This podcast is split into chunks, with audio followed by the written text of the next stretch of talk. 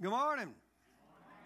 It is great to be here today. I hope you have your Bible with you and you get it and you open to the book of Luke. Luke, um, we'll begin reading at the beginning of that chapter. Luke chapter 1. Um, also read from Matthew chapter 5 a little bit um, later on. Luke chapter 1 and Matthew 5.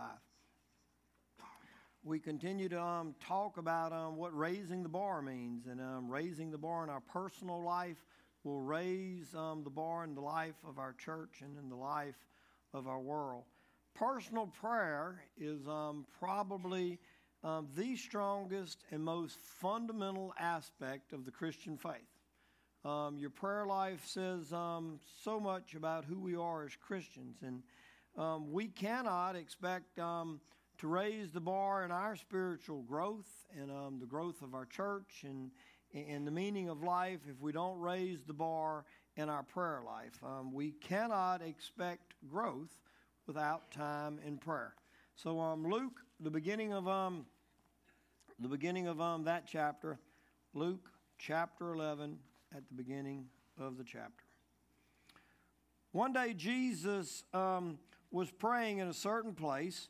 When he finished, one of his disciples said to him, Lord, teach us to pray just as John taught his disciples. He said to them, When you pray, say, Father, hallowed be your name, your kingdom come. Give us each day our daily bread. Forgive us our sins, for we also forgive everyone who sins against us. And lead us not into temptation. Then Jesus said to them, Suppose one of you have a friend and you go to him at midnight and say, Friend, Lend me three loaves of bread. A friend of mine on a journey has come to me, and I have no food to offer him.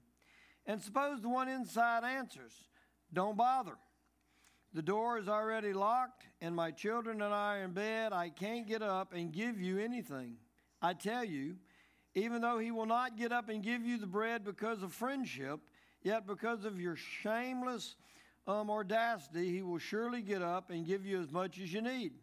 So I say to you, ask and it will be given to you, seek and you will find, knock and the door will be opened to you. For anyone who asks receives, and the one who seeks finds, and to the one who knocks the door will be opened. Which of you fathers, if your son asks for a fish, will give him a snake instead? Or if he asks for an egg, will give him a scorpion? If you then, even though you are evil, know how to give good gifts to your children, how much more will your Father in heaven give the Holy Spirit to those who ask him? Heavenly Father, I thank you for your word, and I just pray today that you will use it. Father, um, would we go back to the very basics of um, our Christian life? Father, would we go back to the foundation of um, who we are? And Father, um, what it means to have a relationship with our Heavenly Father. Father, would we um, just again grasp the importance of prayer? And Father, uh, maybe today from a, a, different perspective, Father, um, look at um, uh, uh, verses that we know well. Father, um, some have, have memorized these verses, but Father, at times I think even in that process we fail to, to see um, the, the whole truth. Father, help us to see the whole truth.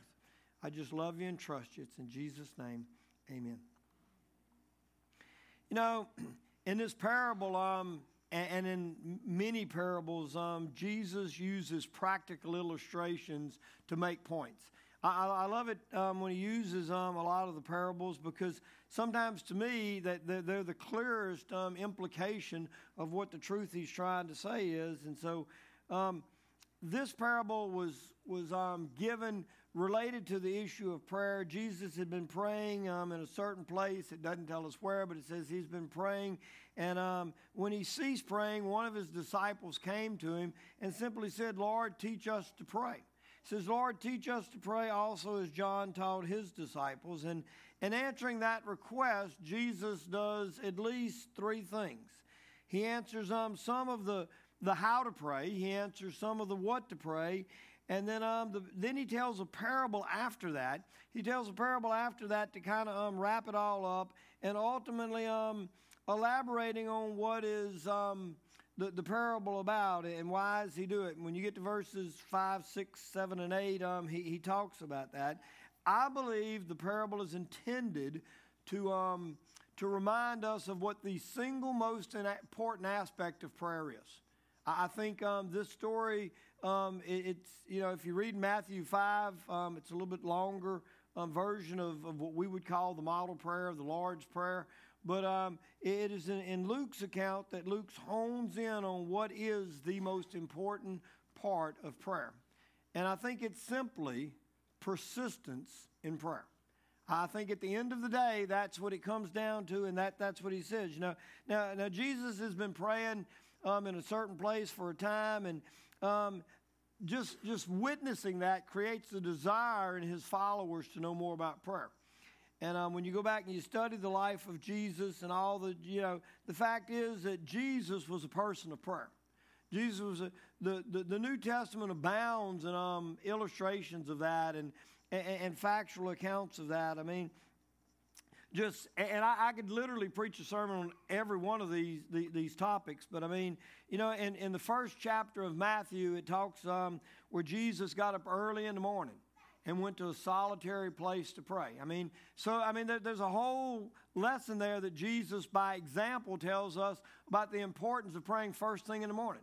The, the, the importance of setting aside a time before the world interferes um, with life and, and, spending time with um, him in prayer. And yet, the, the scriptures tells us and shows us that often Jesus um, retired to the wilderness for the sole purpose of praying. To, to be alone, to spend time with his heavenly Father and have conversation with him.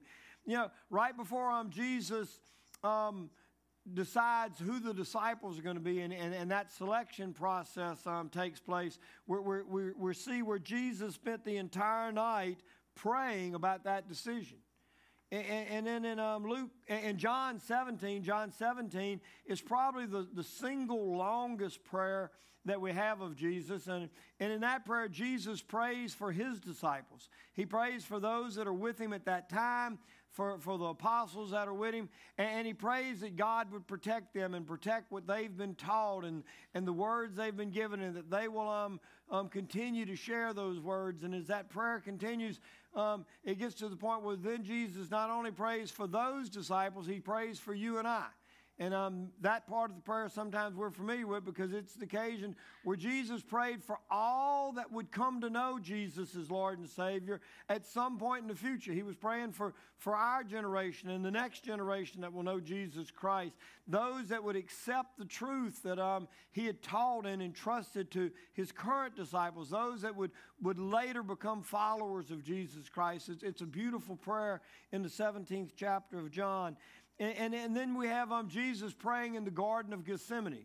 We have Jesus praying in the midst of crises and in the midst of pain. In the midst, Jesus knows what's about to happen, and, and Jesus goes to the Father in the garden and just pours his heart out um, to, to the Father. And then we have Jesus praying on the cross. We have Jesus praying on the cross where he literally is in pain and he's suffering the crucifixion and he goes back to the Father. And so, by example, Jesus tells us that prayer is important and that prayer is important in all aspects of our life, not just on certain occasions on specific days. He says it doesn't matter whether you have to make decisions. It doesn't matter whether you've made decisions or awaiting the outcome. He says it doesn't matter if you're in the midst of horrible circumstance. It doesn't matter if you're in the midst of physical pain.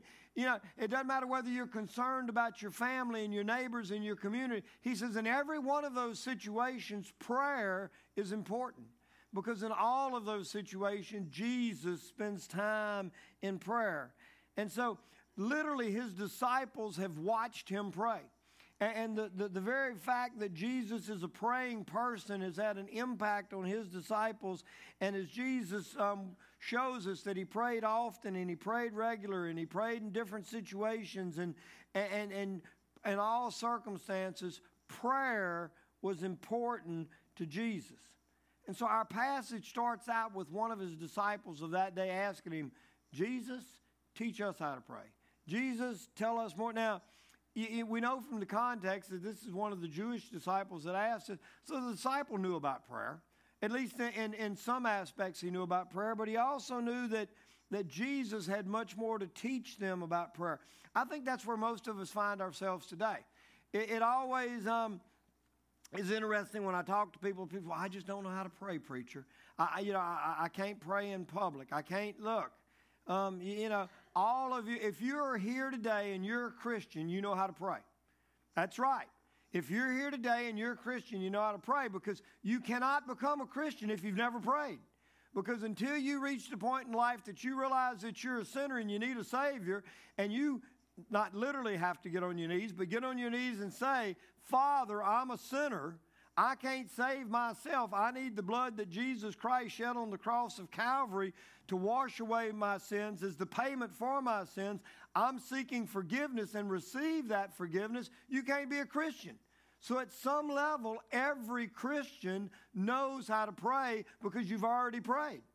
Now, is there much more that we can learn? Absolutely. That's where um, his disciples were on that day. And so they said, you know, and, and so, you know, that, that said, Jesus responds to their requests. You know, some people would call it the Lord's Prayer, some call it the model prayer. If you go to Matthew in the fifth chapter, while Jesus is teaching the multitudes, and after he um, gives the Beatitudes, you, you, find the same prayer, and it, it's, it's a little different, but, but it's, it's the same prayer that's, that's being recorded. It's the same pattern. Look, it is a pattern, it is not a prayer to be memorized. Okay? Now, I don't have a problem if you memorize it. If that makes you happy, that's okay. But that was not Jesus' intent. That was not Jesus' purpose, is that you would remember this prayer and, and every time you want to talk to God, recite it. Because if that's the case and you believe that, then I've just got to ask you a couple other questions. Um, when Jesus prays in the Garden of Gethsemane, do you remember that one? Can you quote that one? When Jesus was on the cross, can you? And the 17th chapter of John, in the longest prayer we, can you quote that one? I mean, if you think that Jesus prayed just so that you could memorize his words, then you better go back to his word and you better memorize every one of them. That's not his point. And that's not his point in this case. Jesus is teaching us an example. Jesus is giving us a model to follow. He's saying these are some of the things that are important. This then is how you should pray. That's what Jesus is saying here. And so the how starts off in, in the greatest way for a country boy like me. because y'all know me, I'm not real smart. But what Jesus says is, is that prayer doesn't have to be complicated, that prayer is simple. Matter of fact, he goes on to say, let me just tell you what it's not. He says, I'll tell you some of what it is, but what it's not is being able to stand up in front of a large crowd of people and use big words and pray long prayers and impress the people that are in the room. Because he says, if that's what you're doing, you have probably accomplished your goal. You have impressed those that surrounded you, but you've not impressed your Father in heaven. Matter of fact, your Father in heaven probably wasn't even bothering to listen to you because that's not what prayer is about. And, and, so he gives us that very contrast from the very beginning that, that it's not about how long you pray. And it, it, the, the point is that those that have a relationship with the Father don't always need to have a long prayer. You know, and so I thought about that. And how do we translate that into to everyday life? Well, I have the honor and the privilege of getting in trouble this morning, okay? Because today I have been married to, to the love of my life, my wonderful wife, for 40 years. For 40 years. And so I'm, I'm, I'm grateful for that. Um, Miss Dolly, um, I promised when we got married, um, she was the better half. Um, I hope that over the last 40 years, she's trained me well enough that at least now I'm an equal half. But, you know, that's still questionable, folks. But, um, I, Miss Dolly, um, I love you and I'm grateful for the last 40 years. Um, the Lord has been kind and gracious in so many ways. But as I thought about that, we've got a 40 year relationship. We've got a 40 year relationship, so a lot of times it doesn't take a lot of words. You know, when I get ready to go out the house in the morning, I can simply swing by the chair that she's sitting in and tell her, um, I love you, and head out the door. And you, she understood that. I didn't have to have a long conversation and go into four pages about, you know, I love you for this and I love you for that. Now, now sometimes that's nice, okay, guys, it's okay. But you know what? That, it's okay. I, I mean, sometimes that's all it takes. I mean, I think sometimes the, the reality is God would be grateful if we just went out the door in the morning and say, God, just want to let you know, I'm grateful for another day. Thank you that I woke up. I mean, just that we had some communication with him to let him know that, hey, we, we still know him, we still appreciate who he is and what he's done for us. I think sometimes we fail on the simplest of things. I mean, you know, when, when you talk to God and listen to God on a daily basis, it doesn't always have to be the longest conversation in town. And, and there's all kind of examples of that, folks. I mean, a, a lot of times when I'm on my way home from somewhere, I will simply call the house and say, hey, I'm on the way home. Do you need something from John's? Okay, I mean, that's not a long conversation, but it does the job. And I mean, sometimes, yeah, I need milk, I need bread. Yeah, yeah. But it doesn't mean we've got to talk on the phone for, I, there's something. And, but you know what? It does a lot of other things. It says that, hey, I'm on the way home, but I'm thinking about you. Is there anything I can bring? I, I mean, it doesn't. And so with God, folks, I mean, I, why do we think the relationship with Him in, in, many respects is different? Don't you think He wants to know that um, we're thinking, Father, what is it today that I could do for you? Is there something that I need to stop and? To, but we we don't do that often, folks. And, and so when Jesus talks about prayer, I mean, He's talking about someone that that look he, he tells us much about the issue of prayer. I mean, he, he tells us um, about the name, you know, because in, in Luke's version, he says, Hallowed be your name to, to, to start the conversation off. You know, and, and so it is that way. In Matthew, um, he says, um, Our Father in heaven. You know, we're acknowledging who he is. We're acknowledging his character, his person, his position, his power, and all of that one time or another, we've probably all been called by a different name. Sometimes when you call them names, you really don't like it because you know it's not a good thing. and sometimes when you're called by certain names, you're really grateful because those are special names. So how you address God is important. And, and so, you know, when Jesus gives the model, Jesus gives it is important.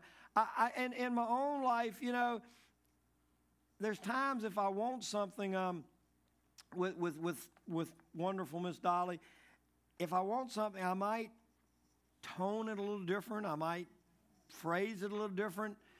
If I'm just carrying on, I might just say it. I mean, yeah, I think sometimes when we go to God in the very beginning, um, we forget that the way we approach, that the second we, ha- we open our mouth, He knows whether we're angry, whether we're grateful, he, he, he knows something about, you know, the, the same tone that we approach it. Almost every person I know um, has some name for use. And most of us as parents, I mean, at some point, you ever used all of your child's name? That's normally not a good thing. That, that's, that's right. I, I mean, the second the whole name comes out, that's generally an indication that things are not well. Well, I wonder when we talk to God, what name do we use? Well, I, I mean, how, you know, I mean, so, sometimes the, the, the second it, it, comes out, I mean, when we approach God, that initial contact sets the stage for the conversation. He, he, he knows in those uh, initial moments, I mean, are we grateful or are we greedy? Are we coming because we want to just be, be grateful that He's God and He's given us another day? And, and are we coming because we want something? I mean, how you start the conversation does matter, folks. I mean, and, and so prayer should begin with the recognition of who we're talking to and His character and His power and His love and His mercy and His grace. And sometimes we forget that. Sometimes we forget who we're talking to.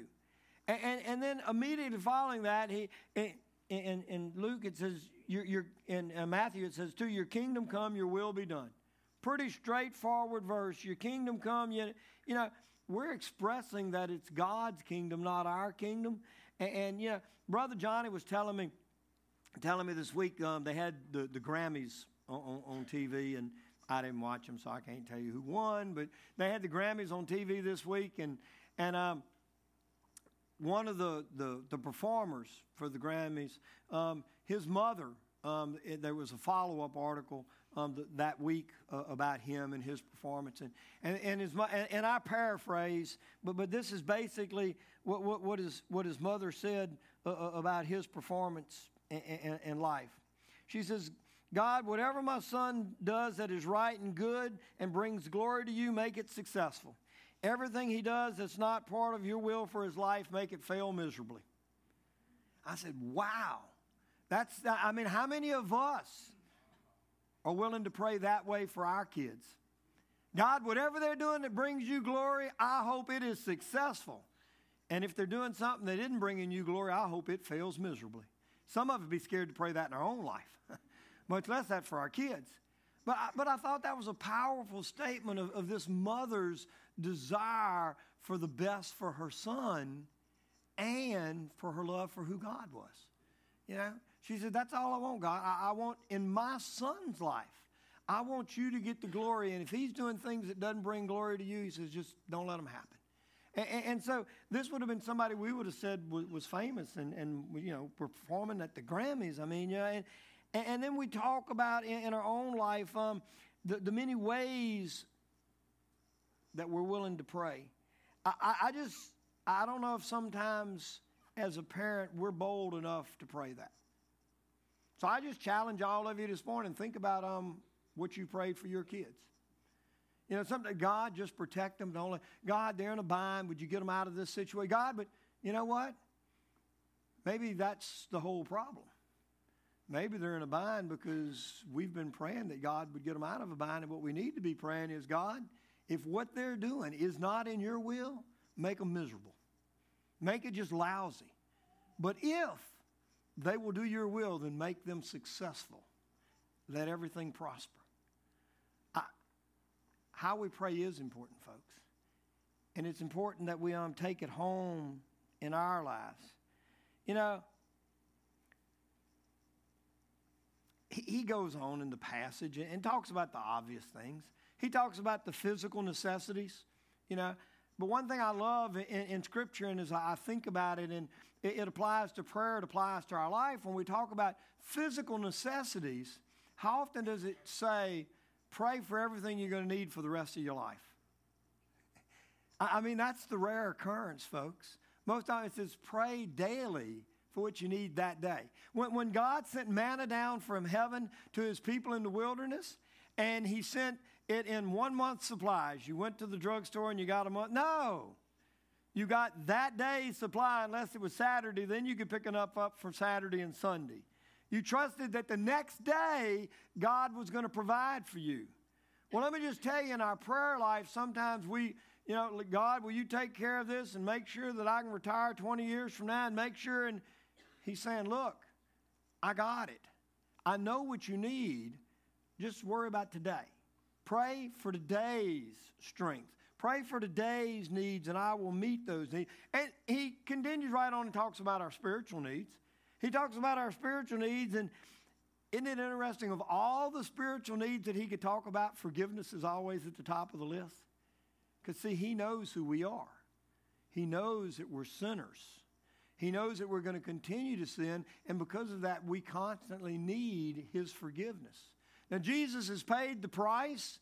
Our sins have been forgiven. All of our sins have been forgiven. All of our current sinning has been forgiven. And all of our future sinning has been paid for. When Jesus died on the cross, He covered it all. Once and for all, He's the perfect sacrifice for all our sins. But the Father still expects us to come back and seek forgiveness on a daily basis in our spiritual life so that he can bless us and be part. Jesus says that we're to love God with all of our being, with all of who we are, that on a daily basis that we should love him with all of our heart and our soul and our strength and our mind. And, you know, that's, and the reason for that is, and, it ties back into who God is because God is a God of love. And when we remember that God forgives us, and I think when we don't ask for forgiveness on a daily basis, we're, we're taking that for granted. And when you take forgiveness for granted, you forget how much God loves you. Because the way you know how much God loves you is that His Son died for you so that you could have that forgiveness. And so, when every day you say, Father, forgive me for my sins, you're being reminded of how much your God loves you. And how, knowing how much your God loves you, can it not change the way we live life? And so he tells us on a daily basis. He talks about protection and deliverance in, both of these passages. And let me just tell you your husband, your wife, your boss, your parents, your, your children, they are not the enemy. Did you hear me? Sometimes I think we think the spouse is the enemy, the boss is the enemy, the teacher at school is the, no. He doesn't say pray for any of those things. He says, pray for protection from your enemy. And your enemy is Satan. Okay? The enemy is not that other person. Now, does Satan sometimes use other persons to push your button and to ring your bell? Absolutely. But you know what? They're just an instrument in the course. Satan is the enemy. And so when he says protect us from the enemy, protect us from temptation, he's not talking about some person, he's talking about the evil one. He's talking about, and so we need to make sure that we understand who we need protection from. You know, and so in the Sermon on the Mount, Jesus um, charges all of um, his followers with a prayer emphasizing forgiveness. But on this occasion, on this occasion, he doesn't stop there. On this occasion, we, we, we, read those things about the, the generalities of prayer and why we pray and how to pray and what we pray for. But then, then he wraps it all back up and he says, Look, let me tell you a story. He says, Companies come over, and when company came over, you didn't have what they needed. Because the issue that he asked for three loaves of bread is, is, is insignificant. It doesn't matter if he went to a friend's house at midnight and says, Hey, I, I need um, wash rags and towels and a bar of soap. You know, it doesn't matter if he went over at midnight and says, Look, I, got a guest come over and his car's broken. I need to borrow your car. The, the issue is not what he came for. The issue is that he had an unexpected guest and he didn't have what he needed to meet the needs of that guest. So he goes over to his friend's house and says, Look, I need some help. And he says, And you woke the friend up in the middle of the night and he wasn't real happy. And so when you woke him up, he didn't come out and help you because he was your friend. He came out and helped you because you woke him up in the middle of the night and you weren't going to let him go back to sleep until he met your need. And he says, for that reason, he's going to meet your need. Not because he's your friend, he's going to meet your needs because you woke him up in the middle of the night and he knows you're not leaving till you um, get it done. And that, that's a different perspective. I think it is the parable is simple, but the parable is important. And Jesus is illustrating the importance of persistence in praying. Persistence in praying. I mean, and then he goes on to apply it. He goes on to apply it, and he doesn't just tell you the story. He says, ask, seek, knock. Ask, there's a sequence to that, folks. Ask, seek, knocks. And he says, if you ask, seek, and knock, you will receive, find, and have doors open. He doesn't say they might open the door. He says, no. He says, if you ask, seek, and knock, he says, they're going to open the door. He says, if you ask, you're going to receive. He says, if you search for it, you're going to find. He says, when you do it, he said, it's going to happen. And the emphasis in this passage is it's not like you knock and then walk away from the door. It says, no, you keep on asking, you keep on seeking, you keep on knocking until you get a response. He said, it's a continued process. It's not a one time shot. Failure to persist in prayer I believe is the number one reason we do not have answers to our prayers. In my life, too. Failure to persist in prayer is the reason. Look, um, and, and I, debated on, on how, that all shakes out because, um, he, and then he, he, he look, he, he doesn't leave it there. He, he goes on and says, Look, let me put it in simple terms for you folks. He says, if you go to a father and he says the son comes to him and he says, you know, he him for bread, he's not going to give him a stone. He said, if you ask he, for one thing, he's not going to give you a snake. He said, he's not going to give you a scorpion. He's going to give you good things. He said, he's going to give you good things. And, and, and, and then he says, then how much more will our heavenly Father give us which is good? If an earthly father, though evil, knows how to give good gifts to their children, how much more will your heavenly Father give the Spirit to those who ask? Because he says, he says, I know what you need. And if you're filled with the Spirit, everything else will work out. So he says, when you come to me, he says, I already know what you need, and I'm going to meet that need. it's a promise that's made um, by, by, by, by Jesus on multiple occasions that that that's going to happen. And Jesus, to me, seems to be saying that if persistence with a friend will be fruitful, how much more will persistence with your heavenly Father bear fruit?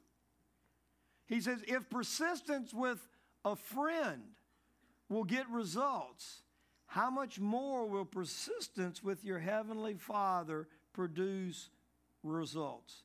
You know, and so at the end of the day, he says, Look, you do know how to pray. You know, he says, as disciples, he says, you, you, you know how to pray and you know some of the right things. What he says is, do you really know how to pray? Because on one hand, he says, yes, you know how to pray. You, you've been doing that. But, but then at the end, he says, basically, he says, you don't know how to pray until you pray persistently. Because he says, even if you've got the right words and said the right things and done that, he says, if you don't stick with it, he says, you don't really understand prayer. He says, until you get the how, and the how is the persistence, you know, so Jesus teaches us more than once. Jesus teaches the same parable in the in the, the parable of the persistent woman. I mean, it's it's the same, you know, and, and so we have to remember that learn, you know, he says, understand your heavenly Father knows what good gifts you need. And he says, because of that, that should motivate us to ask persistently. So, how are we doing? So, so just honestly, how are we doing? I just, you know, in, in our staff meetings, I, I, talked about the fact that, you know, a few months down the road, I'd, I'd be talking about the issue of prayer and and like I said, I, I could preach on prayer every week for months. And, you know, and so Brother Donnie sent me a quote, quote a couple of weeks ago, and I just want you to think about this one for a minute. You ready? Got your thinking hats on? If God answered right now, right now while we're in here, if God answered right now in one fell swoop every prayer you prayed last week, how many people would be in the kingdom at the end of the service?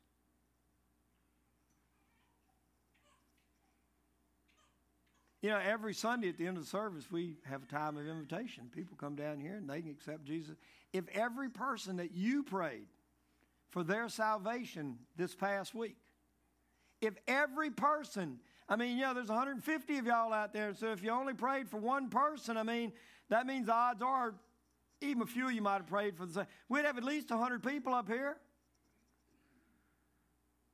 At least we'd be headed in the right direction. So who are you praying for? You know, but Johnny knew that I was going to preach on prayer, so he wasn't going to be outdone. He sent me a quote too.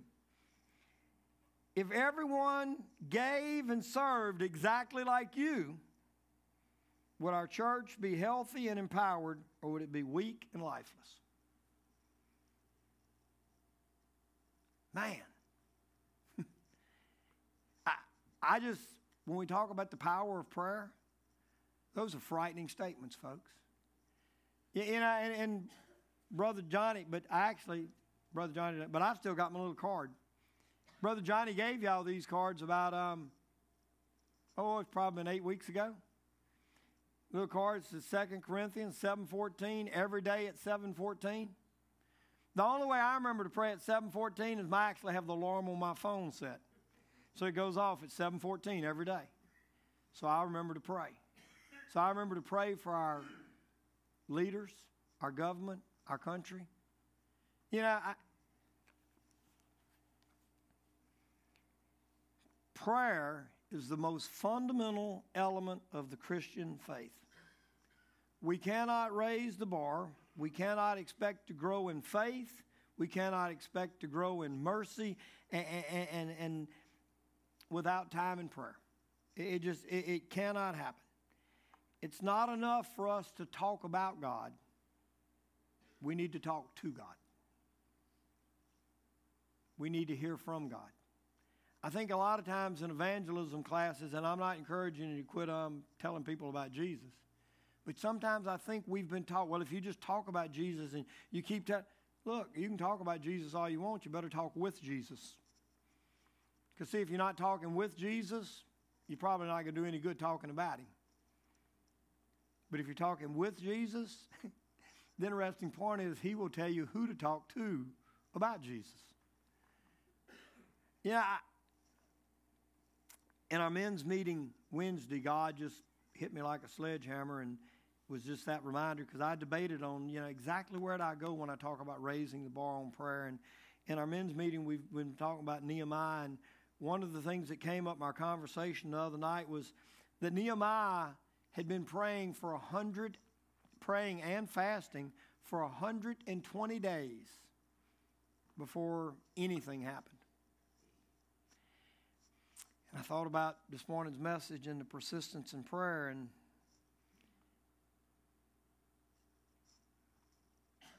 if everything you ever wanted God to do, God wouldn't respond until you'd prayed about it for 120 days, how many things would God have done in your life? God, please don't answer that because um, it'd be embarrassing for all of us. But that's the reality, folks. If our church is going to be all that our church can be, if you're going to be all you can be as a Christian and a follower of Jesus Christ, it must start with our persistence in our prayer life. I challenge all of you. I mean, that everybody, I, would be just shocked. I'd be shocked to know that there's somebody in here that doesn't know three people that they don't think are saved. But I'd also be equally shocked to know that every person in here, um, I'd be shocked to know that the majority of the people in here um, every day was praying by name for those three people. So here, here, here's my question What would happen if for the next 120 days you picked three people, five people, and started praying for them by name? I mean, you know some husband and wife that are struggling? What if for the next 120 days, every day, you prayed for them? Specifically. Sometimes you know specific situations that are going on. You can pray specifically for that. How many of you know somebody that's sick? What if for the next 120 days, every day, you prayed for that person? I am convinced somewhere in that process, we would start to see God move in ways that we've not seen God move. Because God's people, 714, have done what God has called them to do. It doesn't say if the rest of the world. He says, if my people who are called by my name will humble themselves, if my people who are called by my name will humble themselves and turn from their wicked ways and repent, I will heal their land. Who are you praying for? And how persistent are you being? You know, I am grateful. I found out at the end of the, or in between services that um, at 8:30 every morning, we in room A7, we've got a group that pray. They pray for um, our church. They pray for the 10:30 service, 8:30 every Sunday morning. At 10:30, all of those that come to the 8 o'clock service that won't, um, in A7 can pray for the 10:30 service and pray for our church. This morning at 8:30, we had 10 people we had 10 people here at 8:30 praying. Now look, I'm not telling you that God's called every one of you to be here at 8:30 or 10:30 and come pray. I, am not, but it's one more opportunity that God has given you. I, I mean, I'm just chunking it out there. I mean, there's one more opportunity. You know, the after is coming up. It'll be here in a month. It'll be here in three weeks. I mean, it'll be here before you know it. You know, who is it that you've been praying for for the last month? Because you've known it's been coming and are going to pray for for the next month that that person would show up or that that person would accept your invite to be here and that that person would make a decision about Jesus Christ as a result of it. What are we praying for? I'm not going to pass out little cards. I thought about it this morning, but does anybody still have Brother Johnny's little card from two months ago? One or two? Three? You know, so I, I wasn't sure how much good I'd accomplish if I passed out cards. But I'm here to tell you, folks, that's what you need. All of us need to have a little card that's in our pocket, that's on our bulletin board, that has three or four names on it, three or four situations on it, that we make the commitment that we're going to be persistent and pray about, regardless of what it is. When we pray, God responds. Heavenly Father, I love you and I trust you. And Father, I thank you for your word. Father, help us be a people of prayer. Father, help us not to just talk um, about prayer. Father, help us not um, just realize the importance of it, but Father, help us to be a people that understand what you told your disciples that day. And Father, as they asked you, how should we pray? What should we do? How, he said, the thing that you drilled home more than anything else was be consistent, be persistent, continue to continue to ask, continue to seek, continue to knock. For if you do those things, Father, you've promised that we'll receive, we'll find, and doors will be open. Father, um, what are we waiting on? We know what you've told us. Father, just give us the courage to do it. I love you and I trust you. It's in Jesus' name. Amen. You know, maybe you're here today and, you know, you just showed up and God's spoken to you and you realize that, you know, I've not been persistent in my prayer life. Maybe you need to come talk to him about it. Maybe you need to settle it where you're at. Maybe you just need to make the commitment to be persistent in prayer. Maybe you realize today that you've never asked the first prayer. You've never asked Jesus Christ to forgive your sins. You've never come and confessed that you're a sinner and that you need a Savior and that you need the blood that Jesus shed on the cross of Calvary as payment for your sins to wash them away. Come, seek forgiveness. He offers forgiveness. He promises that those who will confess with their mouth shall be saved. Don't miss the opportunity. Maybe you're here today and you just know that You've not been faithful to the local church. And you need to come be part of a church that's going to preach the Word of God and desires to make a difference in our community. If God's calling you to come be part of the family, come. Join fellowship. Whatever God calls you to do, you need to do it now as we stand.